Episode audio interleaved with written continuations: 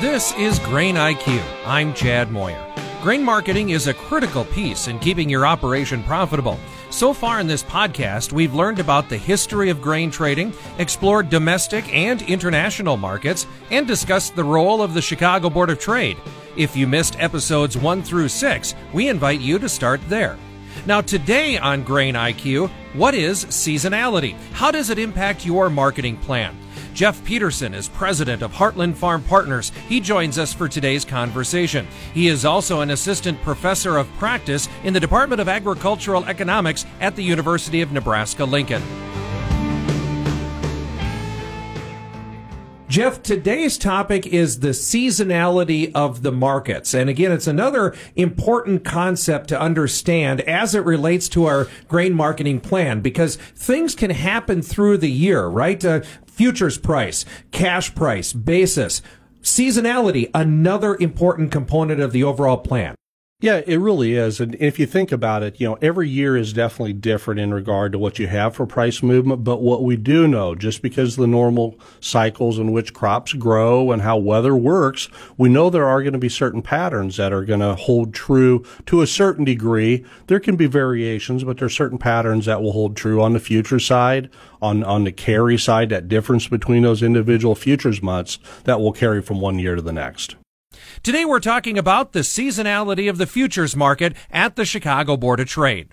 That's what we kind of take a look at there, and that's what we're focused on for this segment is the futures price. That's where all the buyers and sellers all across the world are coming together to come up with what the fair value is for the contracts that are closest to us, but they're also trying to come up also with what the fair value is for you know, bushels that may not come to market for a year or two or three down the road. So yes, exactly. When we're talking about the future side, it's, it's happening at the Chicago Board of Trade, the Chicago Mercantile Exchange. All right. Now you uh, dropped another term in there and that is carry. So define what is carry when it relates to the futures? Yeah, and that, that's a great question because here's one of the things that usually happens, and let's kind of walk through this, is that carry really gets used different ways. Okay. So let's talk about the ways it is and define it. When we're talking about carry, really what we're talking about is, is a future spread. And when we're talking about future spread, we're talking about the difference between the individual futures months. So, for instance, on corn, there's December futures, there's March futures, there's May futures, July futures, and September futures. So, when we talk about that carry or that futures spread, an example would be we'd look at what the price is for March futures, we'd subtract what the price is for December futures, and then ultimately that difference would be the amount of future spread. And if that's a positive number, meaning the deferred month is higher than what the nearby, we'd say that the market has carry in it, meaning that the price that's further out, that further futures price is higher than the nearby. However, Chad, we also can have a situation where that that deferred month, that one that's out further than where our nearby one is, is actually lower than where the current futures price is. In that particular case, we say that a market has a negative future spread. In that case, it would be called an inverted market.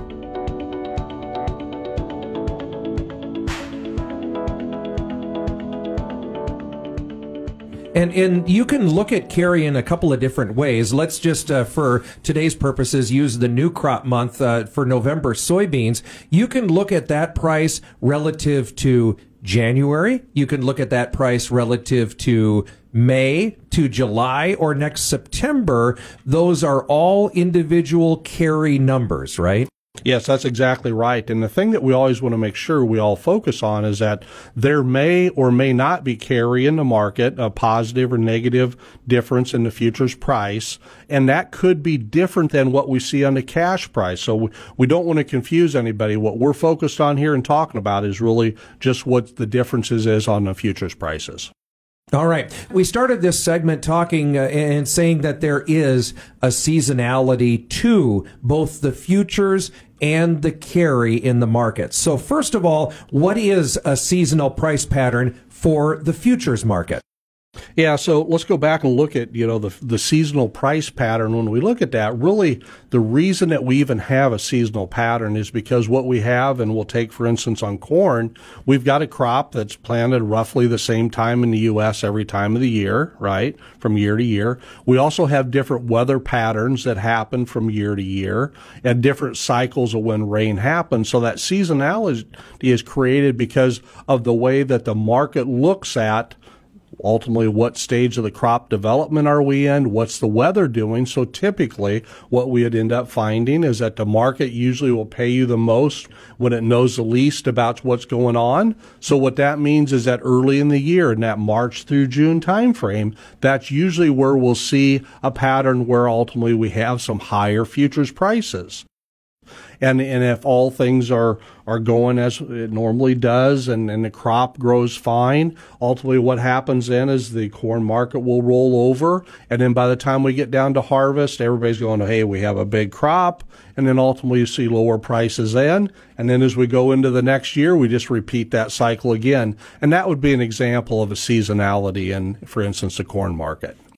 I've heard you say before that it is the future's job to predict or at least set a value for what is out front, right? It's always looking forward. So as you get closer and closer to harvest, we know more and more about the crop. So it doesn't necessarily have to be a big crop or a record crop that would trigger that rollover. It's just the fact that the, the market has knowledge, right? Yeah, exactly. The market has knowledge. It knows more about what the size is going to be. And ultimately, it, the crop might not have size changed at all from where you would have been early in the year. It's just early in the year the crop didn't know. So ultimately, as a result, it built in premium. But once the crop and the market did know, then ultimately it took that premium out. So uh, you said too that there's a seasonality in the carry in the futures. So are there times of year when uh, the difference in those numbers between contracts is greater or less than in other times of the year? Yeah, there sure is. And let's start off with the time when you have the greatest number. So let's just define what greatest means. That means the most positive difference from your nearby futures contract to some deferred one, right? And normally what it would be is that where you'd find the biggest carry or the biggest futures difference is when you'd have the most supply coming to the market. So let me give you an example. If we come into harvest time and ultimately there's a lot of bushels and there's a big crop and it's wanting to come to town, then what it's the market's job to do, big picture through the futures, is to say, you know what, we can't handle all those bushels right now. We will pay you more to physically deliver it down the road. So that's where we'll see our biggest amount of carry that physically comes into the market.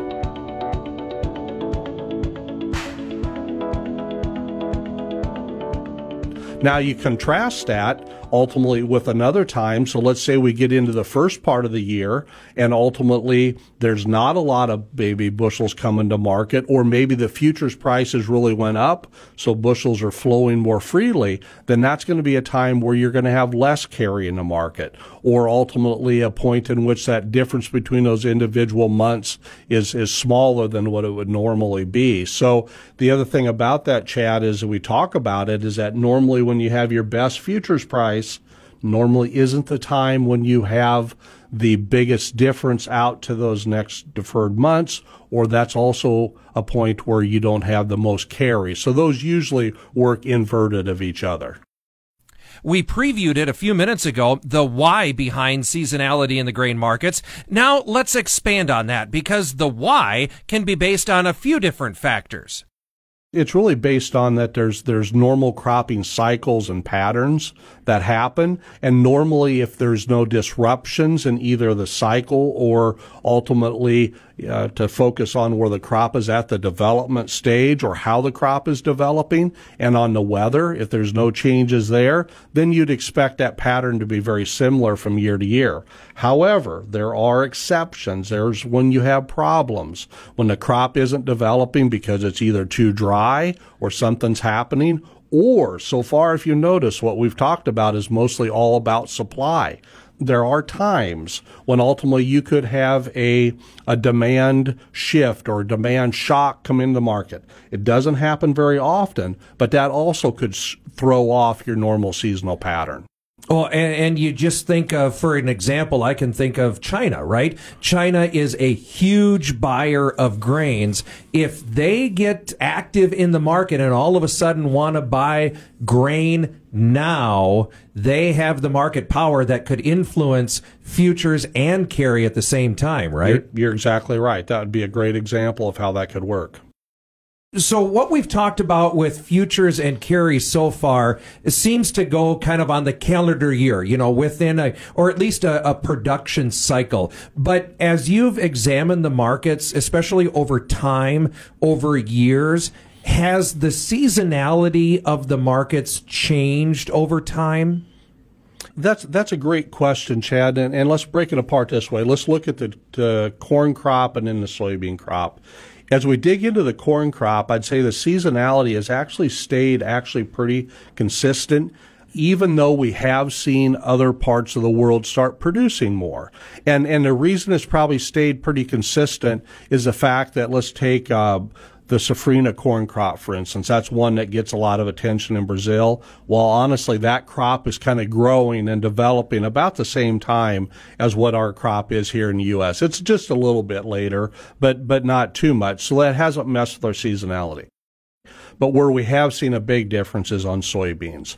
And the reason that we've seen it on soybeans is that ultimately because we're seeing more production come out of Brazil, more production out of South America overall because of Brazil and Argentine production, what ends up happening is that we're really kind of getting a weather cycle or weather patterns that happens instead of kind of on a, a yearly or 12 month, it's almost every six months because that's really how our production cycle is offset. So that ultimately when we're harvesting, they're just getting ready to plant and ultimately, as we're coming into our planning, they're getting ready to harvest. So what that means is later in our year, when we normally in the past, when we're talking November, December, January, February, normally those wouldn't have been great times for the soybean market. Now they can be a time where the market can rally or it can go much lower. But the main reason for that isn't much to do with the U.S. situation. It's because of what's going on in the weather and the cropping cycle in South America. So for us as a grain marketer here in uh, you know in the middle part of America, we get a second opportunity to ride that seasonality and make decisions based on it, huh? You're exactly right. That's what has happened in the soybean side. Are there trends, do you think, that appear consistently with seasonality? And I think we there is a difference between corn and soybeans. So starting on beans, are there trends that consistently show up, do you think? Yeah, I'd say there is. And, and normally what we would say, and this would be the case for both corn and beans, but the starting point normally starts in that February or March, March timeframe when you're going to see the markets, you know, seeing some type of price increase. And that could be because you've had weather problems in South America and that's carrying over to us. But normally it's because there's concerns about either acres in the U.S. or there's concerns about what the weather is going to be like as we're t- coming coming into our growing season. So then with the soybeans, that holds on until we get the crop planted into April, May, see what the crop is getting off to. But what ends up happening though, we have to remember that soybean plant really needs moisture out there in August. So you could have that market roll over, go down lower in through your later part of June into July, only then to rebound back in August if you have weather problems. Now, if there isn't any weather problems, then what's going to happen instead of the market rebounding up into August, then you're going to go ahead and drift lower as you come into harvest because of just like we talked about on the corn side. We physically have the market knows more about what the production is. But then all of a sudden we see problems happening in South America, and then that's where we could see that market start working higher in November, December, January, or February if there are some pro- cropping problems, weather problems in South America. Yep, and so we know that corn grows differently. So, what are the seasonal trends that tend to develop with the corn crop, would you say? Yeah, normally on the corn crop, it's going to start the same time as what we have on the soybeans. Generally, it'll get started in late February into March as far as when we see our higher prices happen. That'll usually carry on into the first few days of June. If there are some weather problems at that time, it could all get out into July. But normally, if we've got good weather conditions and the reason it gets out out into July is because of the prospect of pollination and how it looks like that's going to develop. If conditions are really good, the market's going to gradually start declining and work its way into lower prices going into harvest. However, what we know is there are counter seasonal trends, and those happen when ultimately that weather doesn't allow us to finish those crops for corn and beans off normal. And then instead of those markets rolling over, they'd actually jump back higher.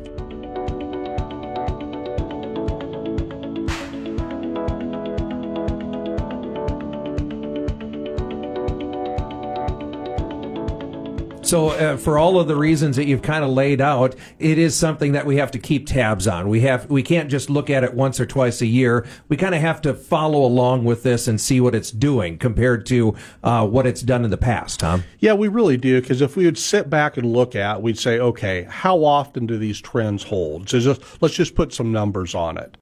From a seasonal tendency standpoint, what we generally say, the markets will probably follow this pattern if we took over a 30 year period about 80% of the time.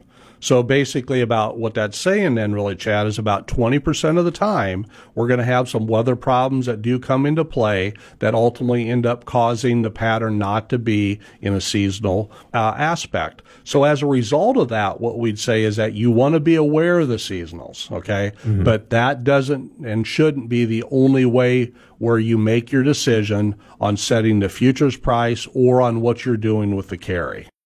It seems like seasonalities are almost a sure thing, but you just said don't rely solely on the seasonals. What else should we be looking at in order to price our grain? Yeah, so digging into that a little deeper, Chad, what we would say is that we want to respect the seasonality of the market, the fact that there should be a pattern because what could happen, I'll give you some real life examples just to back up what that when it doesn't always happen that way. Um, if we go through 2010, 11, 12, and 13, you know, those, those were years in there where we had weather problems that came in. 2012 was a little bit of an exception in there because it still did give us a very good chance to set some prices, but the other ones actually encouraged it where you would have actually had a counter seasonal trend. So you could have a number of years that all stack up on top of each other. And that's where ultimately, if you really think about it, there's other things that need to come into deciding when to sell and, and what does that what what are those other things? So the seasonality is respected. We come in we got to use the technicals of the market. We got to let the charts tell us ultimately what's going on and develop some triggers off of that we also want to understand what is the supply and demand. And, and we always talk about this, Chad. We always want to talk about what's that ending stocks divided by total demand. What's that stocks to use ratio? And, and what does that say about where we think prices should go or the price range of where they should be? Now, obviously, at the foundation of all this, we got to understand our break evens, but that, that wouldn't necessarily be the only reason that we would physically decide to sell or not.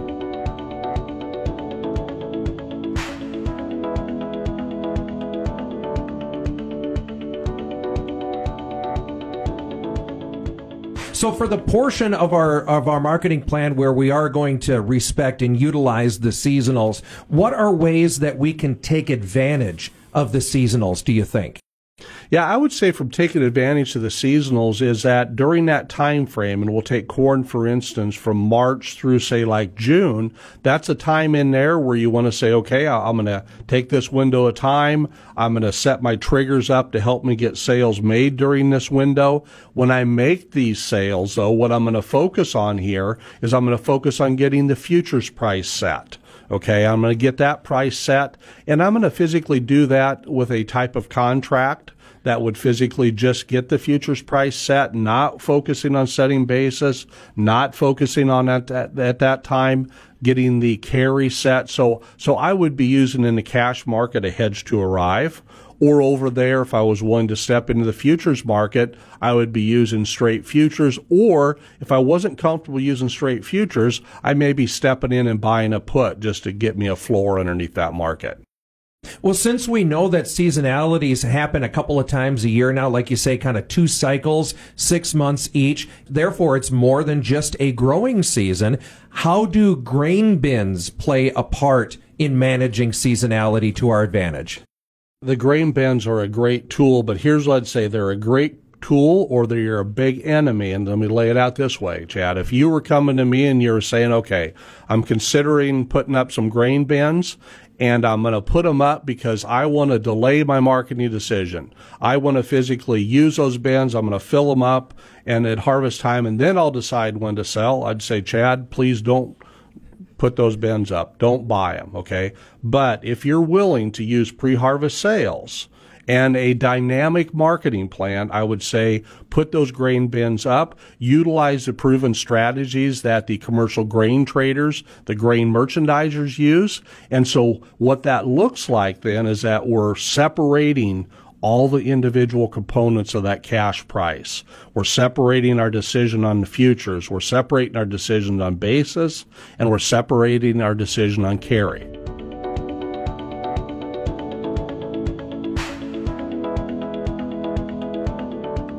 So here's an example how you'd get the most out of that bin.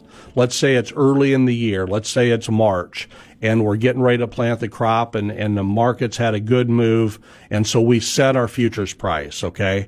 And then we're saying, but as we evaluate carry and basis, we're saying we don't think each of those are at the levels we want yet. So we'd have either sold futures or done a hedge to arrive We'd then get to harvest, and because of the seasonality, we'd expect there to be more carry, or we'd expect the deferred futures months to be higher than what our nearby is. We would then move our protection from the December futures contract on out to whatever month we planned on delivering. Maybe we planned on delivering in May. Maybe we planned on delivering in July. So we'd move our protection out there. What would happen there is our price would increase by the amount of difference between those contracts. If we moved from the December to the July, how much ever difference in price was, we'd now get paid that much more than what we originally set our protection at. Then we'd sit back and wait. And as we got closer to ultimately delivery, we'd be watching that basis level at that time. Once we saw basis narrow up, we'd physically go ahead and get the basis set if we're dealing with a hedge to arrive. And then we would have our cash price. And what we would have done in that example is we would have physically used storage to maximize that amount of revenue that we're getting from those three different legs that come together to bring us that cash price. Yeah, because like you said, this is a dynamic marketing plan. There are going to be years that your bins are full all the way till June and July next year. I bet there are times when your bins are going to be empty in January. I bet there are times that you might not put the grain in the bin at harvest. So don't build the bin just to fill it, right? Yeah, exactly. And and there gets to be those reasons, you know, in regard to harvest ease and, and spreading out workload. But yeah, ultimately learn how to physically read the market to look at when is the best time to empty those bins. And seasonality does definitely play a part in doing that. Jeff, uh, again, thanks for sitting down with us and uh, shedding the light on the seasonality of the markets. Appreciate it. You bet. Thanks a lot. That's Jeff Peterson, president of Heartland Farm Partners and also an assistant professor of practice in the Department of Agricultural Economics at the University of Nebraska Lincoln. Thanks again, Jeff, for joining us here today. This is Grain IQ. I'm Chad Moyer. Grain IQ is a production of the Nebraska Rural Radio Association with support from the Nebraska Soybean Board. It is brought to you in part by Nebraska soybean farmers and their checkoff. Grain IQ is hosted by Chad Moyer and produced by Rebel Saklocha. It is written and edited by Alex Wojcicki. Our project manager is Bryce Duskett. You can listen to Grain IQ on Spotify, Apple Podcasts, or online at ruralradionetwork.com.